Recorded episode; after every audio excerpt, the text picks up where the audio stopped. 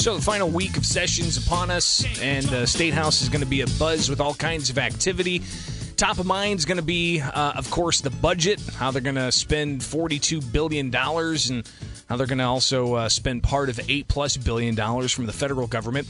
Plus, you got the maps that were dropped late Friday by Democrats, and uh, they're going to be dealing with that. Whole host of other legislation. I'm anticipating you could see hundreds of bills passed out of each chamber uh, in the next eight days, which is just going to be uh, kind of maddening and causing some of us in the media to, to swirl around, and uh, our heads are going to be on a swivel for sure.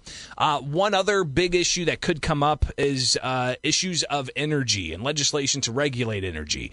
Uh, and there's two bills in the state house right now.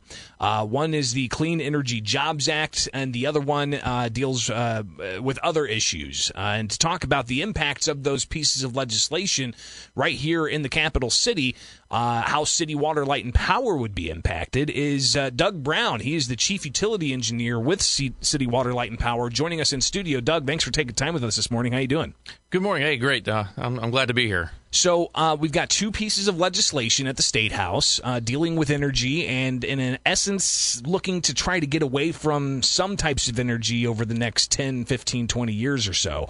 Uh, lay out there for for people listening uh, what those pieces of legislation are, and ultimately what it would mean for ratepayers here in the city of Springfield. Well, the ultimate goal is to, for a zero carbon future, right? I mean, that's that's the transition is to get to renewables. Uh, you know, and, and City Water Light and Power, we're doing that now. Um, you know, we've retired uh, two units, going to retire 33 here soon. Um, so we've already, uh, you know, like uh, President Biden's administration set some goals. They want to be at the 2005 levels. Uh, at least 50% of the, that level by 2030. And once we retire Unit 33, we already will be uh, at that level, uh, you know, seven years in advance of that. So, you know, we're doing our part. We're also looking at uh, looking at a uh, solar farm, um, trying to buy some solar power, maybe like about about 100 megawatts. So we're still working through that though. Um, but the, the, the the bills though they have some really big impacts for Springfield and, and our customers. And I, I just uh, want to make sure that the, the public really understands the, the, the severe impacts that they're going to have with you know increased electric bills because of this. Um, Well, we've got two pieces of legislation. One's been around for a bit, and that's the Clean Energy Jobs Act, uh, and that's uh, been debated. Uh, and then you had a different proposal come in uh, that had labor support, uh, called the Consumer and Climate First Act. Um, from your understanding, what's different between these two pieces of legislation, and they would they have the same effect on CWLP? They do not. Um, you know, the, the CEJA is more of an impact where, uh, you know, one of the things that they have um, is some basically some taxes and some fees associated with it on on carbon and coal, and that's probably about $24 million impact a year for City Water Light and Power. So bills would probably go up about $15 a month on average. Um, so it's it's significant, and that's not that's not just the that the you know the just the tax and the fees is what that represents, right? So there's more costs that are associated with like additional infrastructure. So we would need additional resources of generation, additional resources of transmission lines uh, to make up for that reliability, resiliency that's lost by our Unit Four closing down, as well as our, our peaker units. So it's a it's a pretty big impact for us. And the the union bill is is uh, you know we support them for their for their goals on that.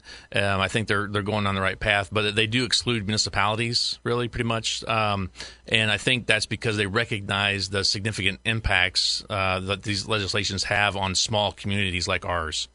So uh, each would have their own kind of different impacts. Are you guys uh, uh, supporting one, opposing another? Yeah, I mean, I, I, would say, you know, from my point of view, we would support the union uh, uh, bill, and then and that's uh, the we consumer, definitely the Consumers and Climate First Act. correct, correct, and then the CEJA bill we would oppose, as well as the um, the uh, uh, the other one is the Consumers and Climate First Act. That's uh, more like the governor's bill, Gotcha. I gotcha. believe, Yeah. um, that he put forward. So we're just kind of on opposite sides of those bills, just because of the of the, the timing. The timing is critical, I, I believe. A 2030 date for closures is too soon. We need to push that out to where it's about 2045, 2050 range to allow for technology to catch up uh, before we shut down all these critical vital units. Well, and and you've got uh, both still bringing substantial costs to the utility, right? Both both bills would increase uh, operating capacity and, and having to get new technology implemented and whatnot. Uh, we're talking with Doug Brown. He is the chief utilities engineer with City Water, Light, and Power about a couple of pieces of legislation uh, at the State House that uh, are uh, going to be talked about in the final eight days of session here. and if you could, I mean, just talk about the, the, the utility and the work that's been done because you know, I, I, I follow the state house, uh, I follow the, the city council, and for years, you guys have been, you know, the scrubbing technology, all the different types of filters that there are to ensure that it, uh, you get as clean of an output as possible. Uh, that's come with its own cost, uh, but now they're they're wanting to kind of edge away from all of that technology and just do away with coal fired generation altogether. Well, you know, we've always been on the forefront of environmental uh, compliance and, and trying to do uh, the best we can to burn coal as clean as we can. And um, with that, I guess you could say that you know Unit Four is definitely one of the cleanest coal-fired power plants in the country and uh, you know we're kind of getting lumped in with the rest of the coal plants that maybe are, or you say are, are dirtier polluting plants, right? Uh, they they pay for uh, to, to, pollute essentially, and we've avoided that for, for many many years. Uh, and we've been pretty cost competitive until more recently with the market conditions, and you know with these ta- new taxes and stuff like that that just put on the units, uh, or even greenhouse gas caps, right? So if they put caps on the unit of, of what, how much carbon we can emit, it just restricts the availability of those units of not just the coal plant, but also our peaker. So our natural gas and fuel oil plant or, you know, turbines that we have uh, would not be available to run. And we will need those assets, um, you know, to supply a reliable, resilient electric grid. Um, you know, and I, I, always say that you know the the Texas is a pretty good example when there's not enough energy on the market, what can happen. Um, and I think it's important that we we keep those units. And uh, you know, one of the other things that we're doing here is uh, partnered with the University of Illinois and the Department of Energy and received a forty-seven million dollar uh, grant for carbon capture. And if I think if the country wants to, to really transition to a zero carbon future that keeps the electrical grid resilient and reliable, those are the kinds of technologies we need to have in place because just relying on natural gas or just relying on renewables just isn't going to work.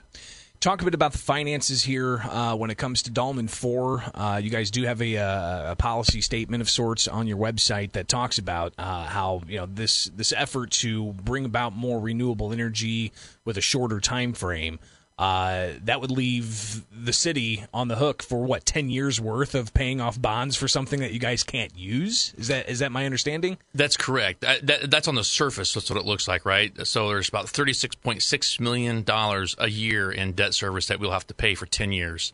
So that's three hundred and sixty six million dollars. Now, if if we're required to close in twenty thirty we will actually have to close in 2028 because there's environmental technologies that we have to, uh, you know, incur costs for right now that we would have to have in place by 2028 and we wouldn't spend that money, right? We would we would look at closing the unit by 2028 instead. So now there's even more of a big impact, and it's a much tighter time frame. So these, you know, that's what happens when there's no concerted effort, you know, between the state and the federal government. Um, even looking at reliability and resiliency, and they, they put these rules in place, and special interest groups are starting to drive energy policy too much to where it just doesn't work technically. Unpack that a bit more if you can, uh, because we all saw what happened in Texas, uh, and there's a whole host of issues. It wasn't just because you know some some wind turbines froze. Correct. There were a ton of other issues involved there, Lots. but still, uh, it, it it highlighted some energy is more reliable than other energy. Correct. We're not there yet with solar. We're not there yet with wind. Um, what's CWLP's at least? I mean, what's your your take on how we do get to that cleaner type of technology uh, in a prudent fashion instead of just rushing towards a timeline when that timeline might not be realistic. Yeah, you know, and that's the good point is you know when the sun doesn't shine, solar's not available. Wind doesn't blow, the wind turbines aren't available. But you're definitely right. Uh, you know, uh, being winterized per se for every resource, so it can operate in all conditions.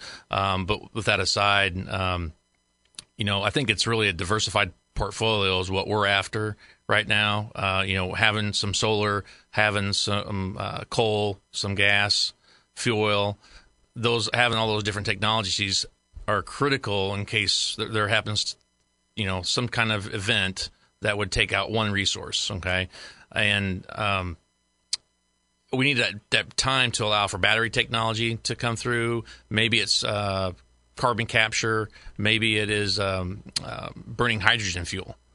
Uh, you know, so there's definitely different options there, but the technology is just not here yet to transition that far. Batteries are coming a long way, but they're still very expensive.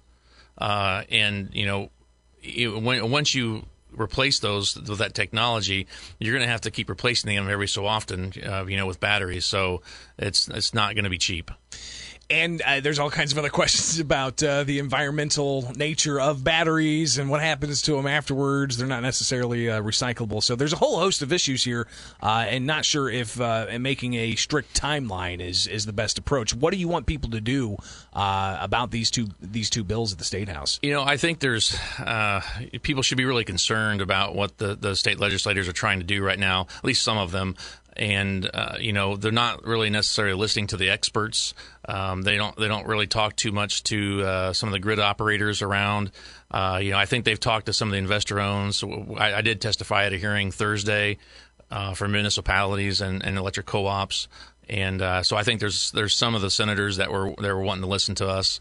Um, and I think that if people can, you know, call their legislators really and and let them know how they feel about that right? I mean whether they're for it or against it people just need to be informed of the consequences and the impacts associated with their utility well, and, and also, as you said, uh, take action either way, right? Correct. I mean, let legislators know where you stand on this, either for or against. It's uh, crucial for our constitutional republic uh, for people to be engaged. Uh, Doug Brown, he's the chief utility engineer here with WMAY, live in the studio.